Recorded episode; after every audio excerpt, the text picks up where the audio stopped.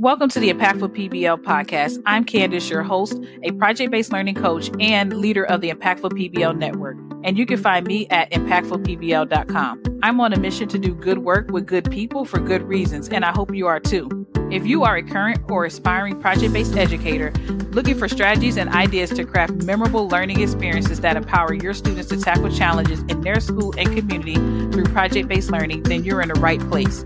Join me as I share resources and tips to help you launch a PBL initiative in your classroom. Welcome to the Impact Makers community and let's talk PBL. Hey, Impact Makers, can you believe that it is the end of September and we are now getting into October and heading towards the end of quarter one for this school year, which is interesting and shocking. It feels like the year 2020 has gone by fast, but then at the same time has gone by slow. And so this is very interesting And more importantly, being able to talk to a variety of teachers and to learn and hear about their experience with blended learning, remote learning, or virtual learning. I've been working with teachers who are doing a variety of formats, some who are 100% virtual learning, some that are blended learning, where they're seeing students two days a week in person and then to working with students two days a week virtually. And so it's been so interesting to hear their point of view, their lessons learned, their successes, their challenges, and especially those that are implementing uh, project based learning, because as you know, that's the teachers that I work with. But over the past couple of weeks, I've had several conversations about project based learning in the virtual learning format or project based learning just in general. And then I've been reading, of course, a few articles and just hearing different perspectives. And one teacher came back to me and said that they were in a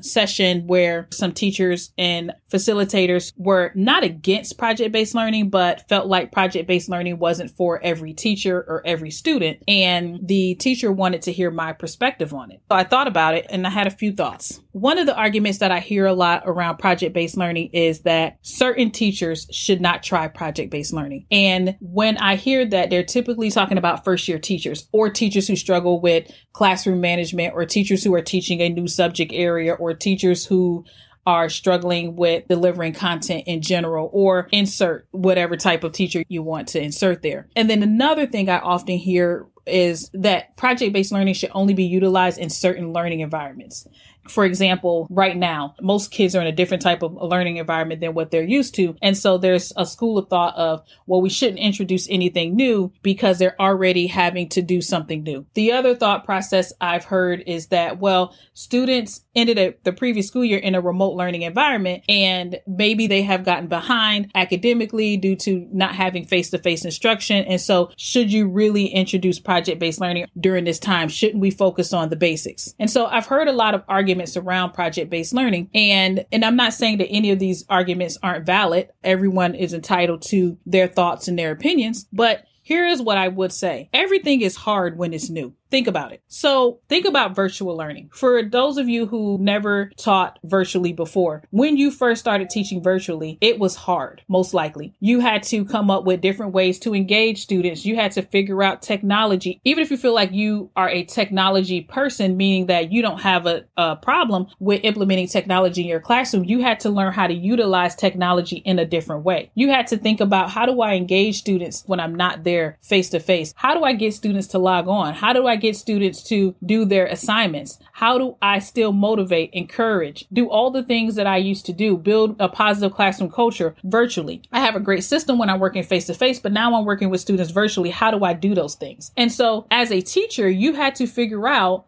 how to become an effective virtual learning teacher. And most likely because it was new, it was difficult. But now that you've been doing it for a while, it's becoming easier. I'm not saying it's easy. I'm saying it's becoming easier because you have now figured out ways to overcome some of your challenges. You have seeked out resources. You've probably attended professional development. You talk with other teachers. And so you now know that it's possible and you're starting to execute those strategies in real time with students. So anything that you do the first time is always hard. It gets easier with practice and implementation. So it reminds me of running. I always say I'm a wannabe marathoner. I run every morning but I use the same Couch to 5K app. I know it's an eight week program. I have extended it to a year. Let's not talk about that. But what I'm trying to do is build a habit of running. So when I first started running, the hardest part was getting up at 7:30, putting on clothes to go outside and run. It's so much easier just to snuggle in my bed and turn over and hit snooze on my alarm clock. So the first thing I had to overcome was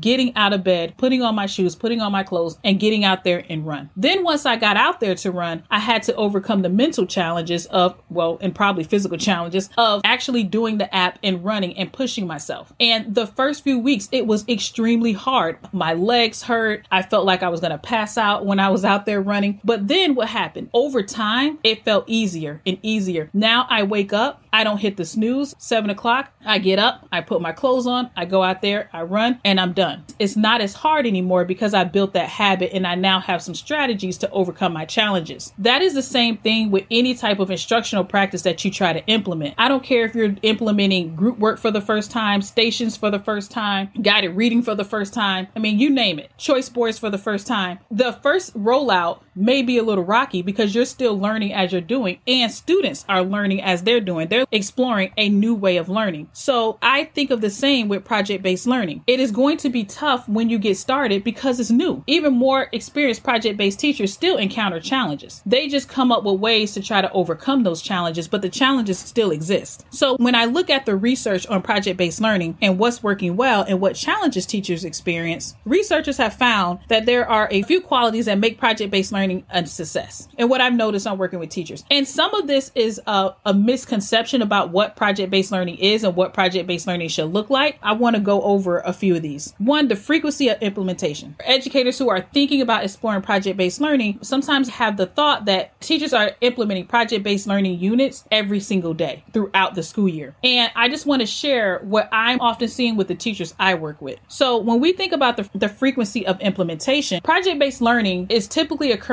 over a three to six week span. So if we think about the school year and you have uh, four quarters in a school year, and if each quarter is approximately nine weeks, most of the time, teachers aren't implementing project based learning every single day because here's why. When you're first starting to become a project based teacher, as I said before, it takes time. You're implementing, you're learning, you're going through professional development at the same time. Teachers that I have worked with, when they're first getting started, they implement probably a project based learning unit once per semester. The teachers who are in an extensive training program typically implement a project based learning unit once a quarter. So if you think about it that way, you're saying out of 18 weeks, if you say a semester, someone's implementing project based learning five, six weeks. That leaves 12 or 13 other weeks where they're utilizing other instructional strategies throughout the year. So it's not the teachers that are teaching everything through project based learning, but if they're teaching mostly through project based learning, what I'm noticing is that the school is rooted in project based learning, meaning that these teachers are getting extensive support and training from admin, their instructional coaches. They're getting ongoing coaching and support, and it's the school culture. So it's an expectation, which means that students have been fostered to learn through project based learning. So I'm sure when they first started, they probably started out with we're going to do one per semester, then one per quarter, and then we'll implement throughout. The other thing is that people often say is only certain experienced teachers can implement project based learning. What I will say is that if you are a first year teacher, it may be harder for you only because you are learning so many different things at one time. You're learning how to be a teacher. You're probably learning how to teach your content. You're learning just what it is to navigate the school system. You're learning how to interact with parents. It's just that there's a lot of things that you're probably trying to learn and putting project based learning with that may be hard is definitely not impossible, but it may be harder to do because you are also trying to navigate a lot of uh, different areas. So as I mentioned before, I was a new teacher coach for years. And so I remember one year I wanted to introduce project based learning to my new teachers. They were first year teachers, but they were at this point, it was around February or March. And so I thought that they had enough of the basics down that we can start to implement project based learning. But what I've learned is that they were already overwhelmed with day to day of being a teacher, that it wasn't the right time for them to learn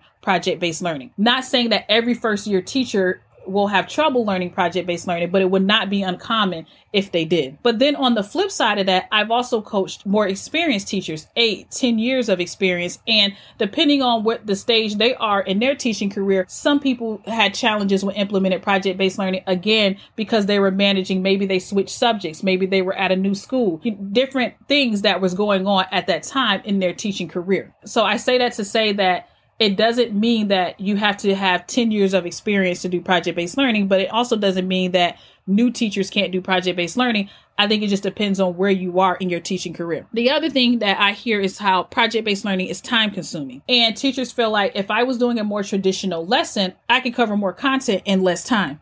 When you are having students engage in project based learning, students are taking an extensive amount of time because it's more inquiry based, more exploration. You are allowing students to discuss more, to collaborate more, and therefore it feels like it can be time consuming. So when you think about those who teach in a more of a typical lecture format, you can typically cover a lot of information in a small amount of time, but that doesn't actually mean that students are retaining the information or that they're going to be able to apply what they hear. But it does mean that you can check off a box that you covered it. It reminds me of my seventh grade math class. I remember the teacher sitting there with the transparency and overhead projectors, and she would sit in the exact same spot and put up an overhead transparency. And we would copy the notes down and she would take that transparency down and then we would copy the next one and so forth. And technically at the end of that lesson, my teacher could have said, I taught y'all to how to do XYZ. You just took five pages of notes on it. And she would be absolutely right. But that doesn't mean that I was able to take that information and apply it. So technically, did she really teach it? And I guess that's debatable. So it feels like it's taking more time because students are engaging in the content at a deeper level and more of an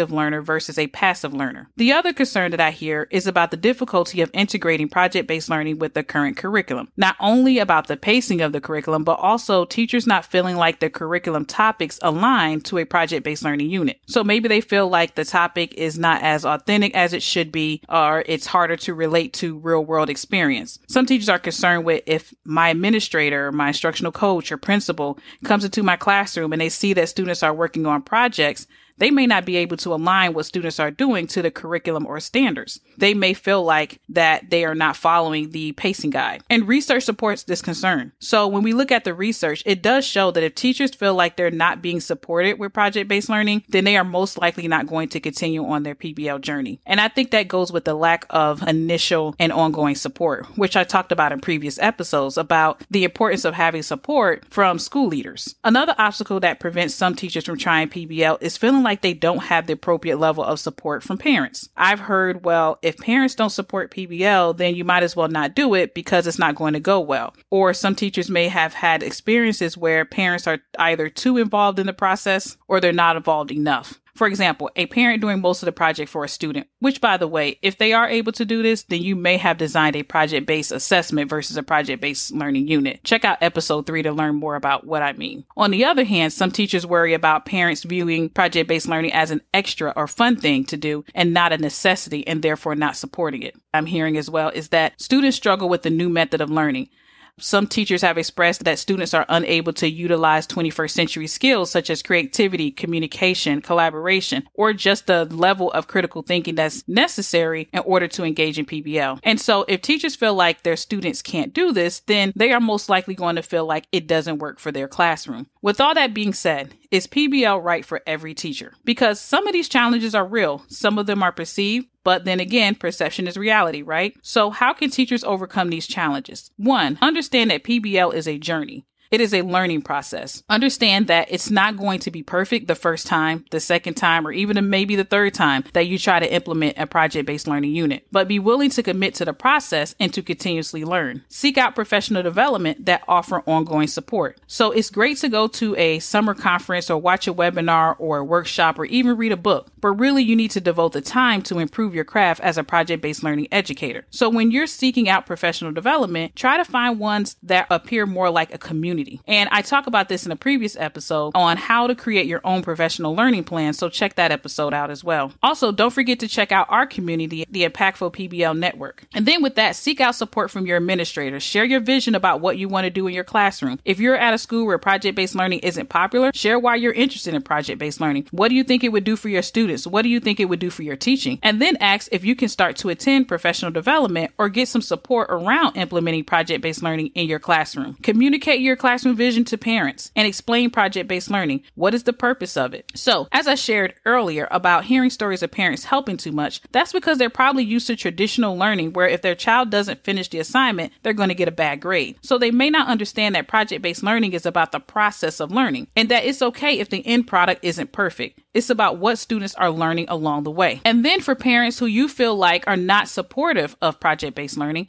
it's highly likely that they don't understand what project based learning is. So they may see it as just another fun thing to do and not as a core to learning. And that's why communication is important. Another thing I would like to offer is to start small with your first unit. I know it's easy to start looking online and seeing all these Pinterest worthy things that teachers are doing with their PBLs and feel like you need to produce this huge showcase and that your students need to do all these great and wonderful things so that you can show it off to the world. But start small with your first project and commit to doing one a semester so you can learn from your mistakes. So if you could commit to doing one per semester, you can execute a PBL unit one semester, reflect on it, try another PBL unit your second semester, and then be able to build on your success and address your challenges so that you can continuously get better with facilitating PBL units. And then finally, analyze your standards and look for opportunities where it's more feasible to implement PBL and use outside resources to brainstorm topics or themes for your PBL. Even if you feel like your required curriculum doesn't relate to real life, find ways to integrate real world concepts. Get creative. So to wrap things up, as mentioned, learning anything new is hard, but it gets easier with practice and experience. If you want to become a project based learning teacher, you must believe that PBL is beneficial and valuable to your students' learning experiences and that it will have a long term impact on your students. You must be willing to commit to ongoing development, recognizing it may take a year or so to feel like a specialist. I've worked with teachers who are more skilled with PBL and, and some at award winning STEM schools, and they are still learning and improving their craft.